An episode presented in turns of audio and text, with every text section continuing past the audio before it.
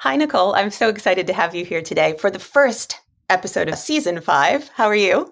I'm doing great. I get to launch an episode or a season. How cool is that? Yes. Well, I have to say that the reason I decided that you should be my season launch is I was a baby triathlete in early 2000s when there was this super cool power couple on the scene, the DeBooms. Back in those days, I certainly never thought that I'd be sitting here with you having this conversation. So I feel like I'm talking to my early triathlon career hero. So thank you for being here. oh my gosh, that is so cool. And I love that you were a baby triathlete, which I'm like in my mind, I'm like, was she literally a baby? Like, were you that young or were you a newbie?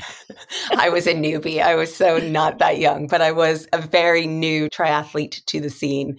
And even though I say now I'm interviewing one of my heroes, I have to say, doing my research about you, I developed a new hero. It's your daughter. Oh I, my God. She is literally my hero. She's like my hero too. Kids are so freaking smart and wise and they teach us so much and they push us so much and it's it's absolutely you you're right now hitting on two of my favorite chapters of my oh, life. Oh, excellent. Triathlon and motherhood. Well, so we there. will definitely get to both of those chapters, but I want to start a little bit earlier than that. One of the reasons you're here is Pam Moore, who I've interviewed for the podcast, has her Real Fit podcast. So I'm going to give a shout out to that. It's an amazing podcast, and you were featured on that. And I loved the conversation. She talked about your electrifying energy, which I, in the few minutes we've been talking already, is so apparent. But you talked about your four chapters of sports. And what I find on the second chapter is nobody has just two. So if we could do quickly what your four chapters of sport, I guess. It's so cool. I actually don't even remember what I told her, but I just like the word chapters, obviously. we'll go, we'll take a little jog down memory lane. I love it. Sport has always been a huge part of my life. Like, I, from a very young age, just learned the power of moving. Yeah, you were a baby triathlete, not triathlete, but a baby sport person. Literally, yes. unlike me. and I did all those things from a very young age. But yeah, I grew up actually outside of Chicago suburbs, and my parents threw me into the pool very young. Like they didn't literally throw me into the pool, but I have this distinct memory of going to swim lessons when I was probably like five and you started at like the shallow corner of the pool. That was the very first level of swim lesson. And then as you graduated, you like moved down the lanes and then up the side of the pool. And the most advanced kids were in the deep end. And I remember this is, there are very few times in our lives when we do something for the first time and we are naturally gifted. And at five, I have this vague memory of this. Of course, I didn't know what it meant. Now, looking back, I do. But in that very first day, I graduated from the very first group all the way to the deep end. I was yeah. a natural swimmer. It was very clear. I floated. I got it. It was a natural instinct. I knew what to do with my body in the water. And I will say that going on 50 here, I'll be 50 next month. I feel also very grateful that there is a place that I always feel at home, and that is in the water. I actually coaching someone the other day. Uh, it was the first time he had come to our club and he said to me, I said, "Tell me about your swimming because we were about to do a swim session." And he said, "Yeah, I'm pretty much land-based." there are. And it's funny because swimmers, we used to joke that we were land dorks. Like in college, I was a college swimmer too. And we would like in the off season try to do pickup basketball games or something. And it was like the most awkward, clumsy, horrible. But you stick swimmers in the water, natural swimmers, and it's like you were born there, mermaids. Yeah. Exactly. Yeah. I used to always envision that I was a mermaid because I loved being under the water. I loved it so much. And I was just like, I must be a mermaid. What's interesting is that there is a phenomenon that happens when you're under the water, but when you're growing up and you actually become a swimmer and you're in swim team, and I started swimming year round when I was like six. So I did all the other sports at school and had all the fun and did all the clubs, but every day I also went to swim practice. Mm-hmm. I don't know how my parents did it, but I did not realize until I was pregnant with my daughter at almost 40 years old that when I went underwater and just gave myself the opportunity to relax and let go, it's quiet. Yeah. There's Yeah. no noise. All those years of battling, of fighting, of counting my strokes, of trying to improve and beat myself and all of those things, it wasn't quiet. But there is a, it is really cool that you can have an evolution or new chapters within the same thing. That it, you just, it becomes a different version of what it was when you first found it. Kind of like we humans do, right? Yeah, exactly. And you were battling yourself, trying to get better, and did for a while. You were a very competitive swimmer. Yeah, yeah. So my swimming really did take off. It, it ebbed and flowed. And I was also running. I was a really high level runner, like a state level runner as well. But when I was 16 years old, when I was a sophomore in high school, I had a swim that basically changed my life. It was at Junior Nationals in 1988, and I qualified for the Olympic trials. And um, in qualifying for the Olympic trials at age 16, with the fifth fastest time in my age in our country, I became a top recruit for college. It was like Olympics, that could be a thing. Maybe you could Mhm. make the Olympics. And so I quit every other sport. And I decided at that time, obviously, when you show that much promise, you need to put 100% focus Mhm. into the thing. At least that's what I thought. So at age 16, I became very focused on swimming. Swimming was my life. Swimming took me places. I traveled all around the country. And yeah, I was dedicated. But here's the crazy thing crazy thing is that I never got faster than when I was still doing the other sports, when I was diversifying my life. And I think now looking back, like you make your decisions and you think they're the right decision, but I generally tell people that having a little more diversity in their life usually allows them more success in the end. And I don't know why that is. Yeah. Maybe the pressure's off, maybe you just have a different perspective, but that was true for me. And I feel like we're also, whether it's swimming or whether it's what college you're going to go to or what quote unquote major or focus you're going to do, you're asked to do so many things around this 15, 16, 17 years old. Who knows what the hell they want from anything at that point? It's true. And it it is interesting. I do think that our cultures everywhere around the world, it's like we're entering adulthood and we're expected to know what we want to do for the rest of our lives. And like very few people, any of us know, are doing the thing that they majored in college or whatever. And I think that's healthy. But it Yeah. does make you go through periods where you feel like a failure or how come I can't figure out my purpose? How come I can't figure out what I'm supposed to be doing? How come I don't have a passion that I love so much? That's one of the Yeah. hardest things. That's interesting you say that because I do always feel like sometimes these podcasts, I swear, they're like a therapy session for me. But I feel like I love a lot of things or I really like a lot of things. But there's not necessarily one thing that has to be the thing all the time. Right. I'm always changing what I want to be doing day to day sometimes. And I think that can be a very fun and interesting life to live. I've I got um obsessed for a little while with the blue zones. Have you read about the blue zones philosophy? No, I'm Um, intrigued. It is about longevity in life. Okay.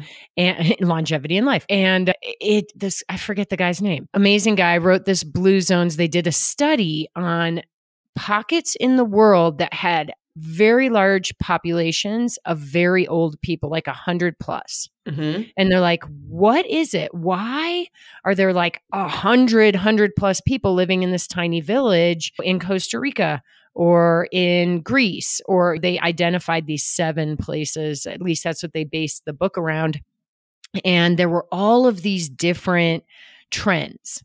And one of mm-hmm. the things was that they believe that having multiple careers throughout your life can lead to a longer life because you're more stimulated. You these people are still work literally like chopping down trees and many of these cultures they live very simple lifestyles and they also Mhm. had a lot of community and they felt like they had a purpose within their community. So there were a lot of different things diet, exercise, all of that. But like the, coming back to this idea that we have to find one thing and be passionate about it for the rest of our lives, I think it's crazy.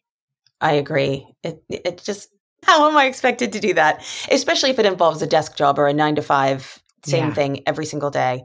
I don't know how people do it. Even when I was doing a career that was creative and interesting in fashion design, I still was like, I'm going to the same place and doing this every day. And that's fine. There's nothing wrong with it. It just, for me, it was not the answer. Oh, it's interesting. I just read this article in the New York Times this past weekend, and it was about, I think the title was like, watching your partner change or evolve is hard. Mm-hmm. But what it basically, the summary was, what, so I'm taking this down to relationship level, but I think it also applies to this career concept is that you meet someone, you fall in love with them. There's lots of hormones and all that fun stuff at the beginning, but what you're really marrying is one version of a person. And it's a snapshot. If you go back in time, it's like a balance sheet in business. It's a snapshot. And that person in, and you too, you are also, from that person's perspective, you're the person who is never going to be the same as the day you met them. So these versions, we keep changing, we keep evolving. It makes sense that our passions would change and evolve too. And it makes sense that when you do find passions or careers or things that are calling to you, that there's going to be a honeymoon period where you're really excited, and then some people are born to crave routine and they do want to stick. And this mm-hmm. that, it gives them comfort. It fulfills them in a certain way. Some people, I'm not one of those people. I, I love say, starting. I don't think things. you are. no, and, and I get the sense you aren't either. But I'm not good at sticking around. I'm good at starting and generating the energy and the momentum and the excitement which makes, you know, relationships hard, but makes careers really fun. it's true because you have to really work on a, on a relationship in the same way if you want to. I'm like, oh, you should just be able to go to whatever career you want. It's not quite the same in the relationship aspect. It's yeah. a little more complicated. Yeah, unless you decide that's who you want to be. Yeah, true. I'm like thinking about the relationship. Oh, there's so many things to say we about can that. go down that rabbit hole if you want.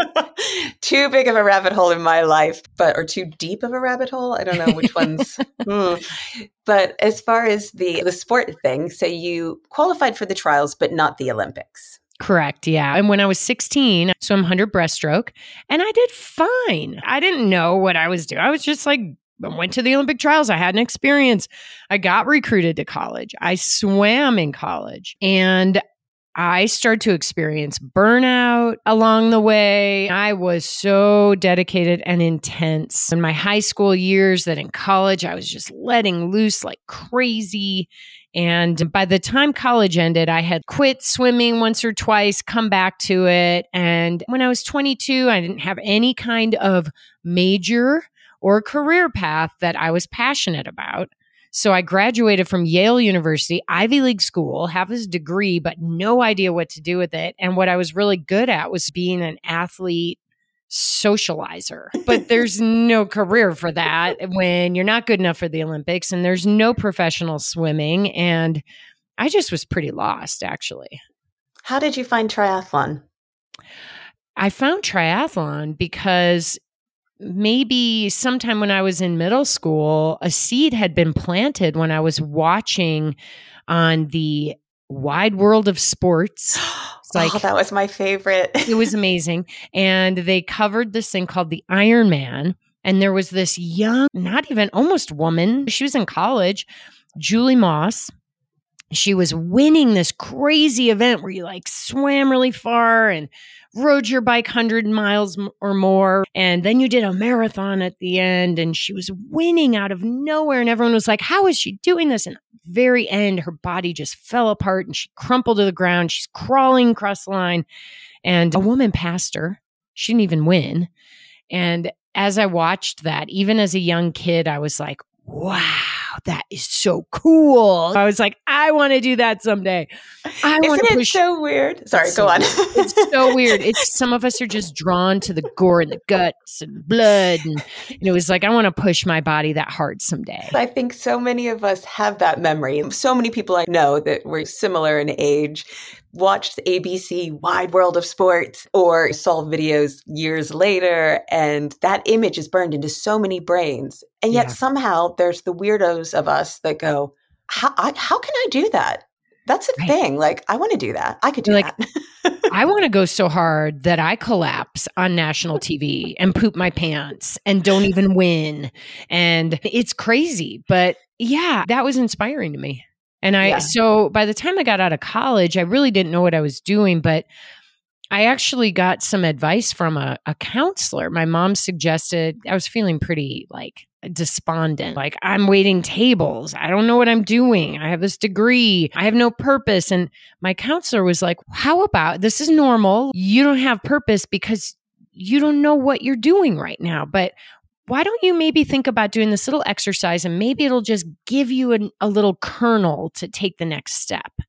And she said, I want you to go home and write down every time in your life when you felt the most alive, when you have been happiest with yourself. And I'm writing all these things. And she goes, just write it all and then see if anything bubbles up. And after I made this big old list a few days later, I was looking at it and I'm like, all those times that I felt the best, I was fit and strong. Like Mm. I was in good shape. It wasn't the times when I had quit swimming and was drinking too much and partying and doing all the things. It was the times when I'd get a great workout and go play with my friends afterward. It was so I decided I created what I call a founding core principle for myself. And I made this little mantra, and it was when my body is fit and strong, my mind is fitter and stronger too. And just by saying that and writing it down and putting it out there in the universe, I was like, you know what? This says to me, it doesn't give me a career path, but it tells me that no matter what I'm going to do in my life, it need I need to make sure that I always prioritize fitness Mhm. because when I am not fit and strong, I do not feel good about myself. And I don't want to get depressed and I don't want to go down those into that dark rabbit hole. yes. so, yeah, I was like, since I don't have a career path, then I'm going to do something that's been in my mind since I was younger. And I'm going to go see, i I'm going to work on getting into the sport of triathlon, see how it goes. And it was still, it wasn't a new sport by any means. You'd been watching it years earlier, but I feel like it hadn't caught the mainstream in the mm. same way that it is now. Yeah, it wasn't, well, yes and no. I think it's gone in waves. Yeah. like those early years there was a lot of money in the sport i think i i entered the sport in the mid 90s so i Mhm. graduated in 94 i did my first triathlon that year i remember crying afterwards but it had nothing to do with being sad it was like a total just like release Mhm. and I it wasn't like the best race or anything. In fact, it was a crappy race, but I was like, I think I'm going to do this some more. So the next year in 1995, I did a whole bunch of races.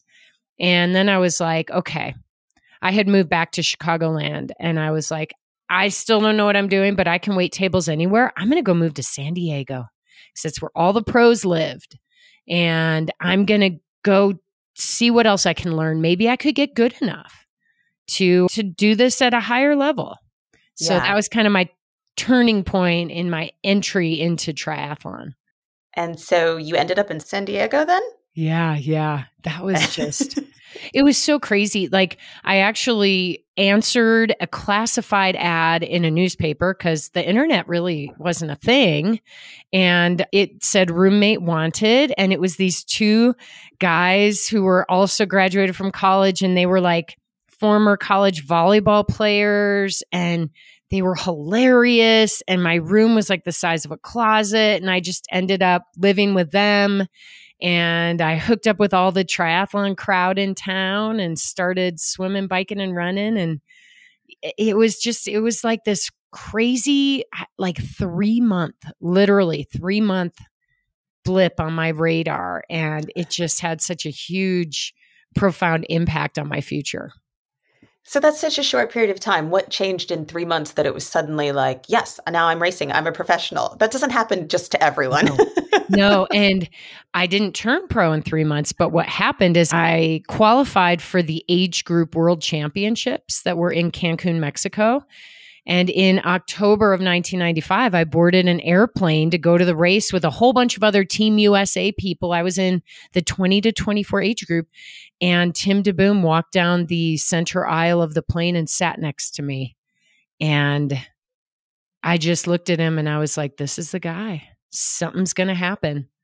And a year later, we got married. And Tim DeBoom, for anybody who's listening who is a triathlete, he's an, a legend in our sport. He's in the Hall of Fame. He's won the Hawaii Ironman twice. And even at that age, he was already racing pro. He was 25. And mm-hmm. I was just like, this guy, he's special. he's got something. He's it also helps he's really cute. He was so good looking. He still is.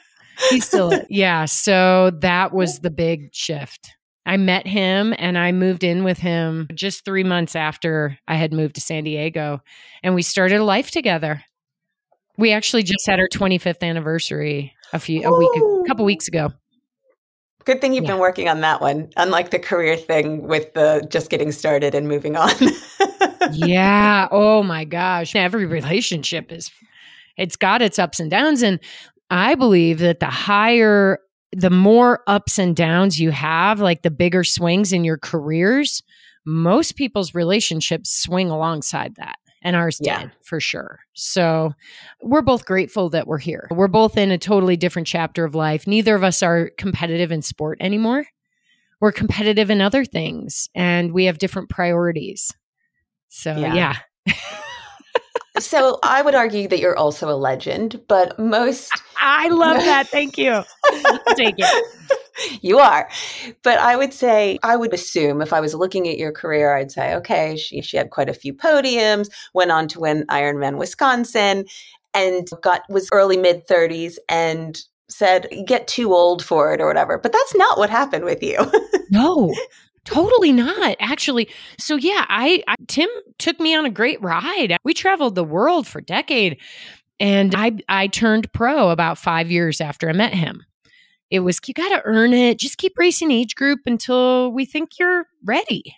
Mm-hmm. And I did that. And so when I was ready, I turned pro. My goal was to make to break even it wasn't to make money in every race, although that is what actually happened for the six years I raced. That's Not like bad. my claim to fame. Earned money in every be. race. It should be because I just watched this YouTube. It's the thing now that everybody's making YouTube videos about what kind of money you can make as a pro, and it's oh so bad. It's horrible. It's horrible. But from day one, I I was able to break even. I remember doing my first. It was an ITU drafting race. Like I didn't even know what distance or anything. I just played. I tried everything. And I think I got third and I made $1,500. And I was like, I paid for my trip and more. Like, amazing. And so I think there's also a thing like momentum, right? You get in the money once, you race some people, and you're like, I'm actually racing. I'm with this person who I never thought I could hang with. And and if you let it, that momentum can really carry you. Yeah. Yeah, I had an amazing career. I loved my career. I have so many fun stories about my triathlon career. I raced with Tim a lot. I went I raced on my own a lot. Towards the end of my career, so I started racing in 1999. My last pro race was in 2005. Tim was a pro from 1995 for 18 years. Mm. So whatever that is. that just sounds so, too long and too we're hard. Both, like trying to do the math till after our daughter was born, actually. Which now he's I don't know what I was thinking, why I was still trying to race after we had her. But I watched him win Hawaii. I was racing pro and had my own goals and dreams, but he was winning the world championships. So like when we say you're a legend and you're also a legend, but he was a bigger legend. There's no denying. Like I saw what it took to win the Hawaii Ironman, the thing that Julie Moss was crawling across, the thing that makes a career. And it takes sacrifice on levels that I was not willing to go for this sport. But also, mm. I'm realistic. I was a great triathlete.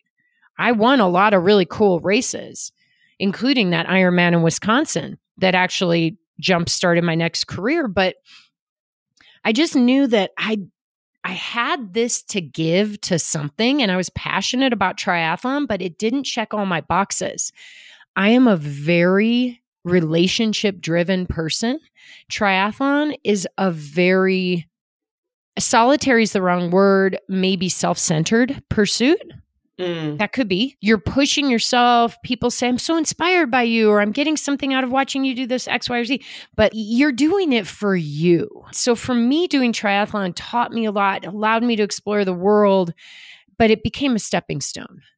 And I right. knew there would be something for me. And when I found that passion, I would probably go all in, like it when I was a high school swimmer and decided to go all in. And it was my life. And I wanted to give it everything and push beyond and sacrifice even my marriage, relationships. Like I was, it just wasn't going to be triathlon. But I did find it. Yeah. And I found it, I found it sooner or at a time that I never expected. Yes, and that was skirt sports. Yes, it was. Yeah. so I can imagine, I don't know, just talking to you and you saying loving to start things. I just imagine you with this idea and you're just like, oh. Ideas are gold. It is the pot of gold. Like the right idea at the right time for the right person is magic. Serious Wow. And for me, it came in the form of actually being uninspired, like out in my training runs. And I literally had this run I call my epiphany run where I saw my reflection. I was like, what? I look like a boy. What am I doing out here? I'm so uninspired. I, I'm dressed like a boy. I'm actually wearing men's clothing. Like, why can't I change this? And it was one of those things where I'm like, why I can change this. Why can't I change that? It, it wasn't again? a question. It became like an exclamation. And I just said, maybe I could make something that would make me feel like I'm not leaving my feminine side at home when I went and worked out and trained and raced. Mm-hmm. And at that time in the early 2000s, triathlon clothing was very unisex. It was not cute. It, everything was black. Like you literally bought men's clothing sometimes. And the things they made for women, they didn't even have tri suits. Women oh, were yeah. actually racing Ironmans in swimsuits, bikinis, and one piece swimsuits. Not even a pad in those oh. things. And I think about it because I actually did work with a woman who has a company here, Tri Girl. Yes. And she she had the same kind of experience where she was like, I'm wearing these soggy cotton men's whatever. And she had her background was in fit, fitting garments.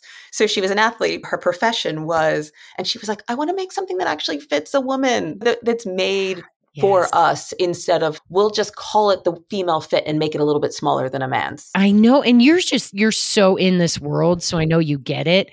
And we could get down and dirty and talk technical rating and, and sizing and seam allowances and all that crap. But the truth is, I wanted to make something that made me feel cute.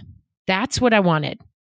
And I did. And what I decided to do was focus on something that had never been done in the mm-hmm. world of running and triathlon, which was a fitness skirt. I was yes. like, what's more feminine than wearing a skirt when you're out there in a race? And so I like dreamed up this thing. I'm like, oh, the Williams sisters, they're so badass and they like win everything they do and they look so like good in their power women's clothing. Like they're doing it in tennis, like the most traditional sport ever. Why can't we have some fun out there in these endurance mm-hmm. sports? I tested my concept at the 2004 Ironman Wisconsin. And it was like that one swim in high school changed my trajectory that Ironman changed my tra- trajectory because I wore a prototype of this crazy little loinclothy skirt. And um, I'm actually looking at it right now. I pulled it out the other day. It's on a little board. And it, I won the race. And while I was in the Ironman, I'm clipping people off on the run. With this little skirt is like flowing so cutely and like trickling the cold water down my, keeping me cool. It was like a magic weapon. And people on the course, because it was a two loop course, went from yelling out, go third woman to go skirt. It's the skirt. It was like we go through life in these chapters creating identities for ourselves. My identity changed that day on the course from third woman or pro athlete or pretty darn good or a legend in triathlon to the skirt. I became the next version of myself that day. It was so cool. And obviously, it, it, backs it up to say not only is this cute, it's really practical. Like it actually works because it's not like you were like, oh, I'm going to go just puddle around town in it. You're winning an Ironman in it. That's it. Like it became this really polarizing item of clothing. I had no mm. idea this would happen. You, most things that happen in business when you're an entrepreneur and you start stuff and you have an idea, pretty much everything else happens except the idea, the path you think it will go. And there was a big camp of women who did not like this idea.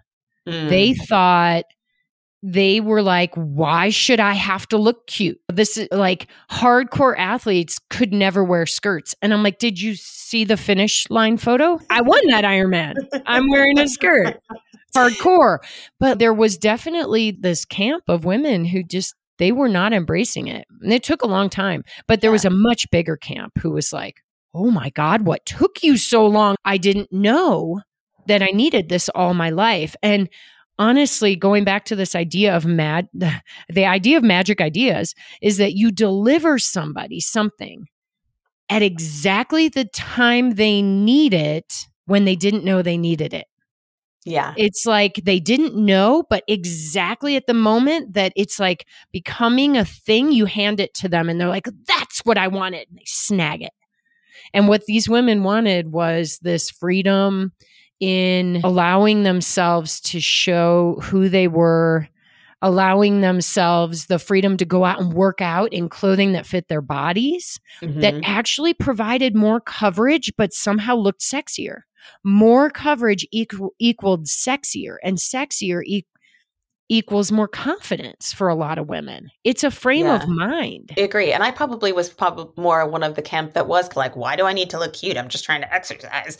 But right. at the same time, testing out a running skirt is, oh, I'm more confident because there is something that's covered, but I'm not worried about my shorts riding up. And yet uh-huh. I do look really cute. totally. It solved all of it. It's funny. I honestly believe that we how pockets on the sides of legs are a thing, like every brand yeah. does that. We were the first ones to do that. If you look at our 2005 Gym Girl Ultra skirt, the pockets were tiny. They fit a credit card. That was the goal because mm-hmm. phones weren't a thing. We grew our pockets every year, but it's really funny. I definitely was at the very front end of this women's empowerment movement in sport. We, the wave, the tsunami was starting, it was coming in, and we were right there at the right time. And we just took this idea and went with it. And it did build a whole community around it that was empowering to women and supporting women getting into sports, supporting women at all levels, which I think is definitely another passion of yours. Yeah, for sure. And you being a baby triathlete, when this was all happening, you were also at the forefront of this wave of women's sports empowerment. It was like, yeah, we can do Ironmans, but now we can do Ironmans like looking however we want to look. You choose what's going to give you the most confidence on race day. It is interesting though, and I don't have the statistics for the states, but I know when I moved here to, to London, I did a an Ironman actually right before I moved here. I'm trying to think what year that would have even been. It doesn't really matter, 2009 or 10 or something. And at the, that point, I think it was 25% women in Ironman UK. Maybe it's the other way around. Oh my gosh, I'm trying to quote a statistic. Bad news. But basically, it hasn't grown here as an endurance sport. If anything, I think the numbers have gotten smaller for women and it just makes me so mad because i'm like what do you what do you people like this is an awesome distance to race and i think there's still a little something in women going mm, i like triathlon but i don't know if i'm ready for an ironman yeah and that could be. I could see that. The hope is that they found something and maybe they have found some crazy cardio bar class or something that just like fuels their flame because that's really what we're looking for and not everyone's going to gravitate to the ironman. That takes a commitment man I at do. time. And i will venture to say that women still take on more uh, home caretaking childcare duties than often a male partner might, and therefore may find themselves feeling like they have less time to Mhm. pursue things like this.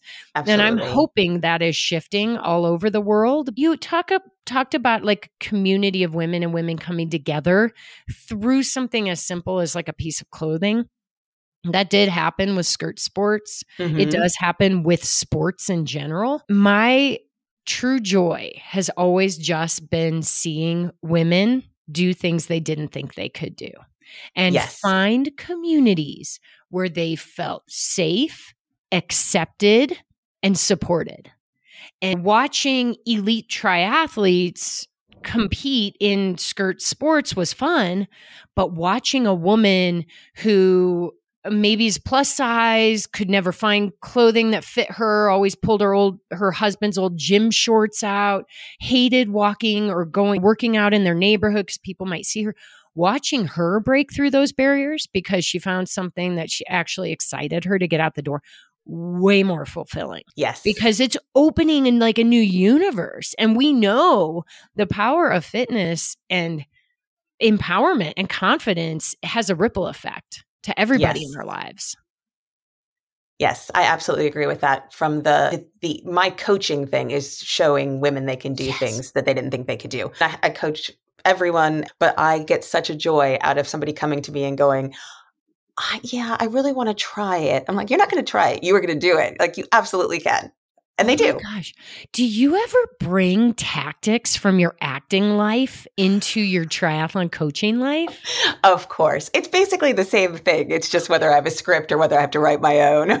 Oh God, that's so awesome.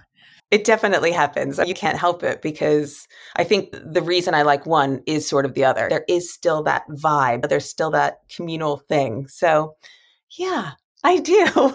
Nobody's Yeah, ever asked me that, but it's true. But it, what it does is it shows that you may have a new career, but they're not necessarily parallel or linear. They overlap. You Mhm. take things from your previous career and you use them in your next career. And there is, as you can look back over time, you can be like, oh my gosh, that skill obviously was the reason I it this new door was open to me or I was successful in this new thing and I only could have learned that skill from doing that previous career. So a lot of people get like anger or resentment or things that are are negative when certain jobs or careers end, but the Mhm. truth is that if they can be patient and accept they will look back and be like, "Oh, duh, that brought me to the better place."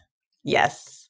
I feel like that might apply to you because I know that you've just sold or given up being a major player in skirt sports. Yes. Yeah. Yeah. So I grew skirts. I, I ran skirt sports for over 15 years, almost 16 years. And I got investors. We were not a small deal. Like we were at first. I, I just learned it all as I went. But Mhm. over the time I was there, we did over $40 million in sales. We were not like That's no joke. Bucks a year. We helped a lot of women. We put on races. We create. I cr- started creating shit halfway through because I was like, I can't just do the same thing every year. I can't just be like, let's plan a season, let's sell a season, let's do the next season. I was like, I, I need more. So we, I was constantly coming up with new things, and I realized partway through that I I needed to open my mind to the next chapter at some point, Mhm. but I didn't know when it would be and business you can keep going forever because there are always things that happen. You can always try growing more. For me, I took investors on. I knew that I needed to give them an exit at some point, and that would probably be selling the company. And I Mhm. had a few cycles of the company where we were on a growth path, and then there's a recession, and then uh, everything went backwards for a while, and then you got to regrow. And every time I went through a cycle, it was three years. It, these aren't Uh, fast cycles. They take a yeah. while. And you don't realize that till you go through a couple. And I was like, I I'm ready. I can't go through another 3-year cycle.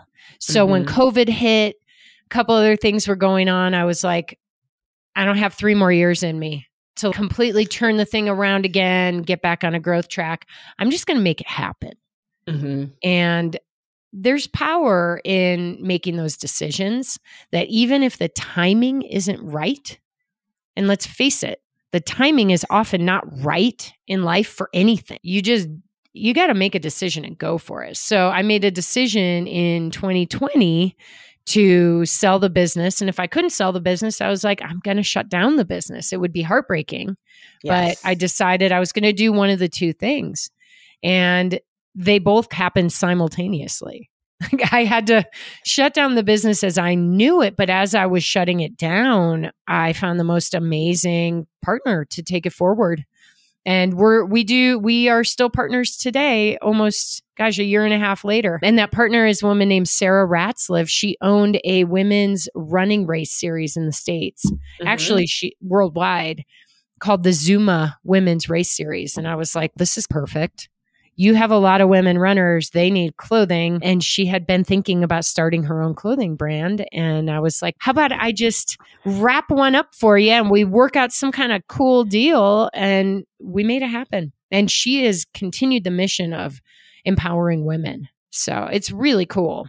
Yeah, I've been on the website and I just love just the images of really Yeah. just empowered looking, happy looking, Yeah. and gorgeously clad, of course, women. So cool. Yes, yes. And when you let go of something, it is hard. Letting go of something that even though you want to let go of it, if you've been that invested for so long, it takes a lot. So I focused on letting go for about a year.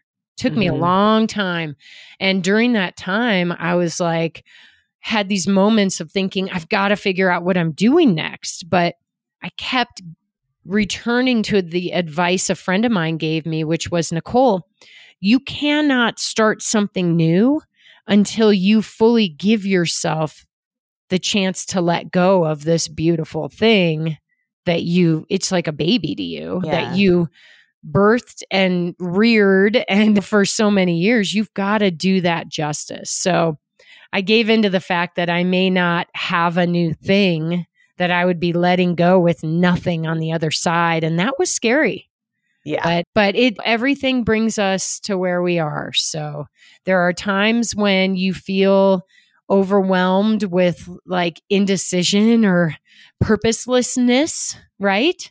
Hmm But you got to keep coming back to those core values and know that you can't sit in that place of discomfort forever. You can't. The universe won't let you. Something will happen. Either you'll do it or somebody else will, or something else will just fall out of the sky and your life will not stay here forever. So accept the discomfort from time to time. We're endurance athletes.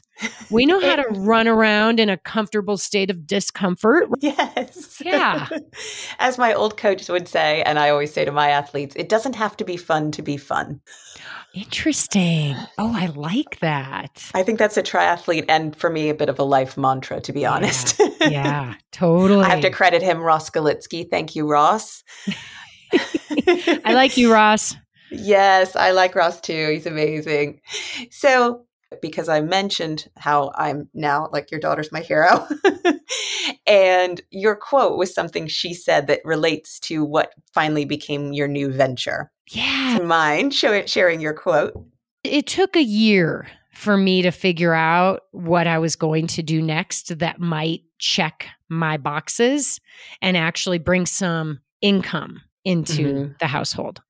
If you can have the luxury of not having to bring income, then more power to you. But that one thing always adds that extra pressure for people. So I decided that what I did next would not involve inventory, would not involve seam allowances, would not involve sizing and grading and pricing and clearance and all the things. I decided to use a skill I learned from podcasting to start a new business. And I started a company a few months ago called Aesop, like the Mhm. fables, right? A E S O P. my uh, website is aesopnation.com. And what I do is I help people share and preserve the stories of their lives by interviewing them and creating these like little personal podcasts. The reason I love your daughter so much is because I listened to the one with her and I was dying. it is like the best sample I've put up. Part of it's because we have a good rapport, but it, it's been interesting. Again, like I'm just letting the business do what it does. I launched it. People are like, awesome idea. And people are booking them, but they're booking them for all kinds of different reasons than I thought. Some people mm-hmm. are booking these interviews for their businesses. Like you could book an interview as a triathlon coach and put it on your about me page on your website because mm-hmm. it's people read a paragraph they're like oh she did a bunch of stuff but do i like her like hearing someone's voice and listening to their stories gives you greater connection we know that yes. through podcasting yes. people are booking these as a bereavement gift to mm-hmm. somebody mm-hmm. who wants to hear stories about a parent they lost. So I'll interview their family members and then they can go back and listen. People are just booking these because they want to document a moment in time. Having that 15 minute episode of my daughter's voice when she was nine. Yeah, I've got videos on my phone and here and there, but to really just be able to play that while, while you're out on a walk or a workout, like it's pretty powerful. So, anyway, so I start this thing and literally weeks later, I'm like, I need to have a major surgery. And I am the sole operator of this business. Like, I have to put this business on hold while I go and fix my body that has broken down after so many years of endurance sports. So, mm-hmm. in December, just a few weeks ago, I had a spinal fusion, which is a big deal. And you were emailing me right before you went in. And then you emailed me. I had in my diary to contact you in three weeks from now. And you were contacting me. Yeah, I've just come out of surgery. When do you want to talk? I have this like really fuzzy memory of emailing a couple people from the hospital. I'm like, I did that. I was one I don't even remember, but I think it was somewhat coherent like you have these moments after a surgery like that where you have a clear mind but most of the time for a while a few days or a week it's it's pretty fuzzy. So yeah we're sitting here and i'm recovering. I'm getting to the story about my kids quote. I'm recovering from the surgery spinal fusion. My back broke basically, and I needed to get it surgically fixed. I could not fix it through massage or like you can't move your vertebrae back into place by mm-hmm. stretching. And my, I couldn't. I'm just like making the, oh, that's so grim face, but it's yes. so true. Oh, and I never wanted to have surgery and I hate drugs and all of the things. I have myself like substance abuse issues from my college days and my younger years. Like I didn't want to be on any drugs that would make me too excited to be on those drugs. But so I had all these fears going into the surgery, but I come out of it and I'm dealing the first few weeks. The first few weeks were hard. There was a lot of pain. I had to manage it through meds. But the fourth week, which was literally last week, I started to feel good. And then I felt this thing I haven't felt in a long time. I was bored. When's the last time any of you have felt bored? And I was like, I don't have any purpose. Like my business, I, I don't have anything to do right now. I'm not interviewing anybody right now. And maybe it's just not going to, I'm not going to be busy enough. And I started going down this like crazy thought cycle. And my daughter was there and I was like, Wilder, her name's Wilder. She's so awesome. She just turned 10. And I was like, Wilder, I'm just feeling, I don't know what I'm supposed to be doing. And I started this new business and it's not like busy right now. And first thing she looked up at me and she goes, You want it to be busy?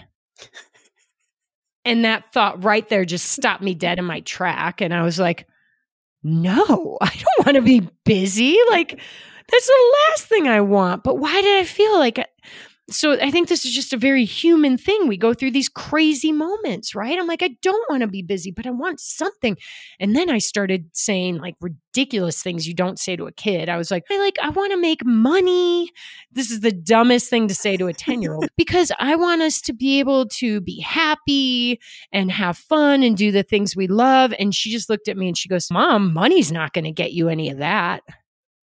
And I said, Hello? Isn't this what I've told her?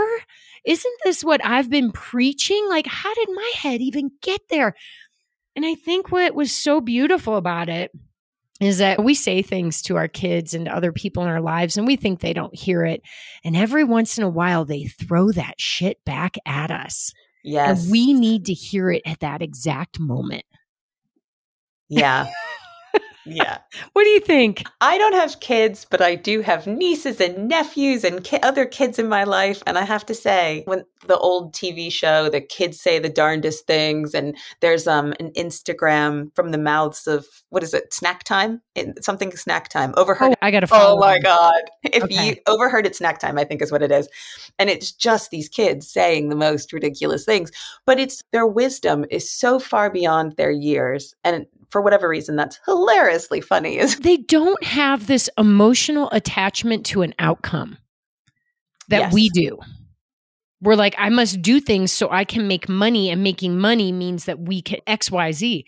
And all they have is the basics, the real true wisdom at its core. there's no filter. It's just like, duh, mom, that's not going to make you happy. Duh. And I know that. It's the stupidest thing. I think having these little sound bites, these little things that we can come back to, this the core founding mantra, body fit and strong, mind fit and strong. Duh, my body wasn't fit and strong. Of course my mind was breaking down. Like that there will be time for that and it will come back. And just knowing we've lived a lot of years. I have. Well, I have 50. too. And if you follow the blue zones, you could be over 100. I'm only halfway there. Yeah, I think about that a lot because you hear middle age, and middle age, especially in the UK, is really associated. Middle age here means pretty much old. Like they don't look at somebody who's like 30s and 40s and say middle age. It's like a polite way to say old. But at the same time, 50, if you do the right things and you're lucky enough, 50 is really middle age. You think, God, I could have more than half my life still left. There's a lot still to do. Why would I not change my career or why would I not try new things? You know why? Because it's scary. True. And there's fear in change and not having stability. And I often say, like, if money wasn't involved with making this decision, what decision would I make? money clouds everything. But you can't deny that it is part of our human condition. It's just part of the culture. If you don't have any kind of sense that money needs to be involved in your life, I don't know if you can survive. Maybe you can go live in one of those blue zone villages and chop wood, but most people aren't willing to make that big of a change. So it's there, but if you can often step back from it and just go, what decision would I make from my heart and my core, not my head? Might be a truer decision. I love this idea of Aesop so much. I think it's just everybody has a story to tell. And as I told you before we started recording, I'm so big on telling, especially the women's 35 plus kind of stories. But not everybody always gets the opportunity to tell the story. The fact that you can interview someone and help pull out their stories and really share that. And like you said, that moment in time, so beautiful. So It really is. And uh, when you are continuing your evolution in your path, we all have different processes on how we find the next thing that we are called to do. And mine kept coming back to connection in the times of COVID, which is hard, empowerment, helping people feel like they did something meaningful. And at the end of the day, just giving yourself a little purpose because I could be very happy going out and having outdoor recreation all day, but I need just a couple hours of those things I just mentioned in Mhm. order to refill that part of my pot. You know, if I was just going out and having outdoor recreation all day, I'd be doing the self centered triathlon thing that I did before, and that Yeah. didn't fulfill me. And at the end of the day, once you get old enough to see the perspective and maybe take some of the pressure off, this might not be where I end up. This could just be a stepping stone to the next thing again. Well, yeah, you just said halfway through, you've got plenty of time to do many things. we all do. I know. When people start new careers in their 70s, it makes me so happy. Me too. I love it so much. We got to make a pact. We got to do something new in our 70s. I'm in. I'm 100% in. yeah, I'm 100% in. So the other two podcasts, Yeah. still doing those two. I mean, you are, what is it, electrifying energy. You you know what's funny? I tried to quit all my podcasts. This is also interesting. When you decide, like, I'm just going to leave that behind, and then it comes back, like, it won't mm. let you. So I actually stopped my Run This World with Nicole DeBoom podcast. I ran it for over five years. And I was like, I'm just not being called to it anymore. And then I, like, it came back. It just came back into my lap and was like, you need to continue me, please. So I've relaunched it. and I just decided I'm not going to edit any episodes. I'm doing them all live, like whatever. I'm just going to make it easy because it's really for me was about getting those stories out. And then I, I started a podcast with the new owner of Skirt Sports. It's called She Runs It. And we did it for like a year and it was getting harder and harder to make it happen. And I always see that as a sign mm-hmm. when you cancel and you can't reschedule and it's harder and harder. And finally, we took some time off and we said, it needs a new focus. And we're both excited about it. It's going to be about women in business, women's business empowerment which you obviously both know something about. we do. And yeah, we both own clothing companies. I did, she does. And so our market or our audience might shift a little bit, but it doesn't really matter because now we're going to speak about something that is really pulling at our hearts. And that's yeah. when I think you're going to see success. Who cares if less people listen if more people are impacted by the listening? Do you know what I mean? Yeah. Yeah. Every once in a while I get down, oh, I don't have as many listeners yet as I would like, and all this kind of stuff. And then I realize the same people are coming back to Instagram and talking to me. Yeah. And I'm getting these, the numbers, though they're growing, there's that core number that I'm like, I know these are the people that are listening again and again. So it is making some sort of an impact. So thank, thank you, people. but yes. it, it makes me really happy because this isn't triathlon. I'm not meant to be just sat here talking to myself. No, you're a fantastic interviewer. You make people feel comfortable. People feel that from you through the airwaves. And you're giving people something that they want. And in your case, it's inspiration. You're motivating people, you're helping them grow. And that's what we're all looking for. I'm going to bring this full circle and just say fangirl moment. Kristen, baby triathlete, Nicole DeBoom just came on your podcast and said you were inspiring and a good interviewer. And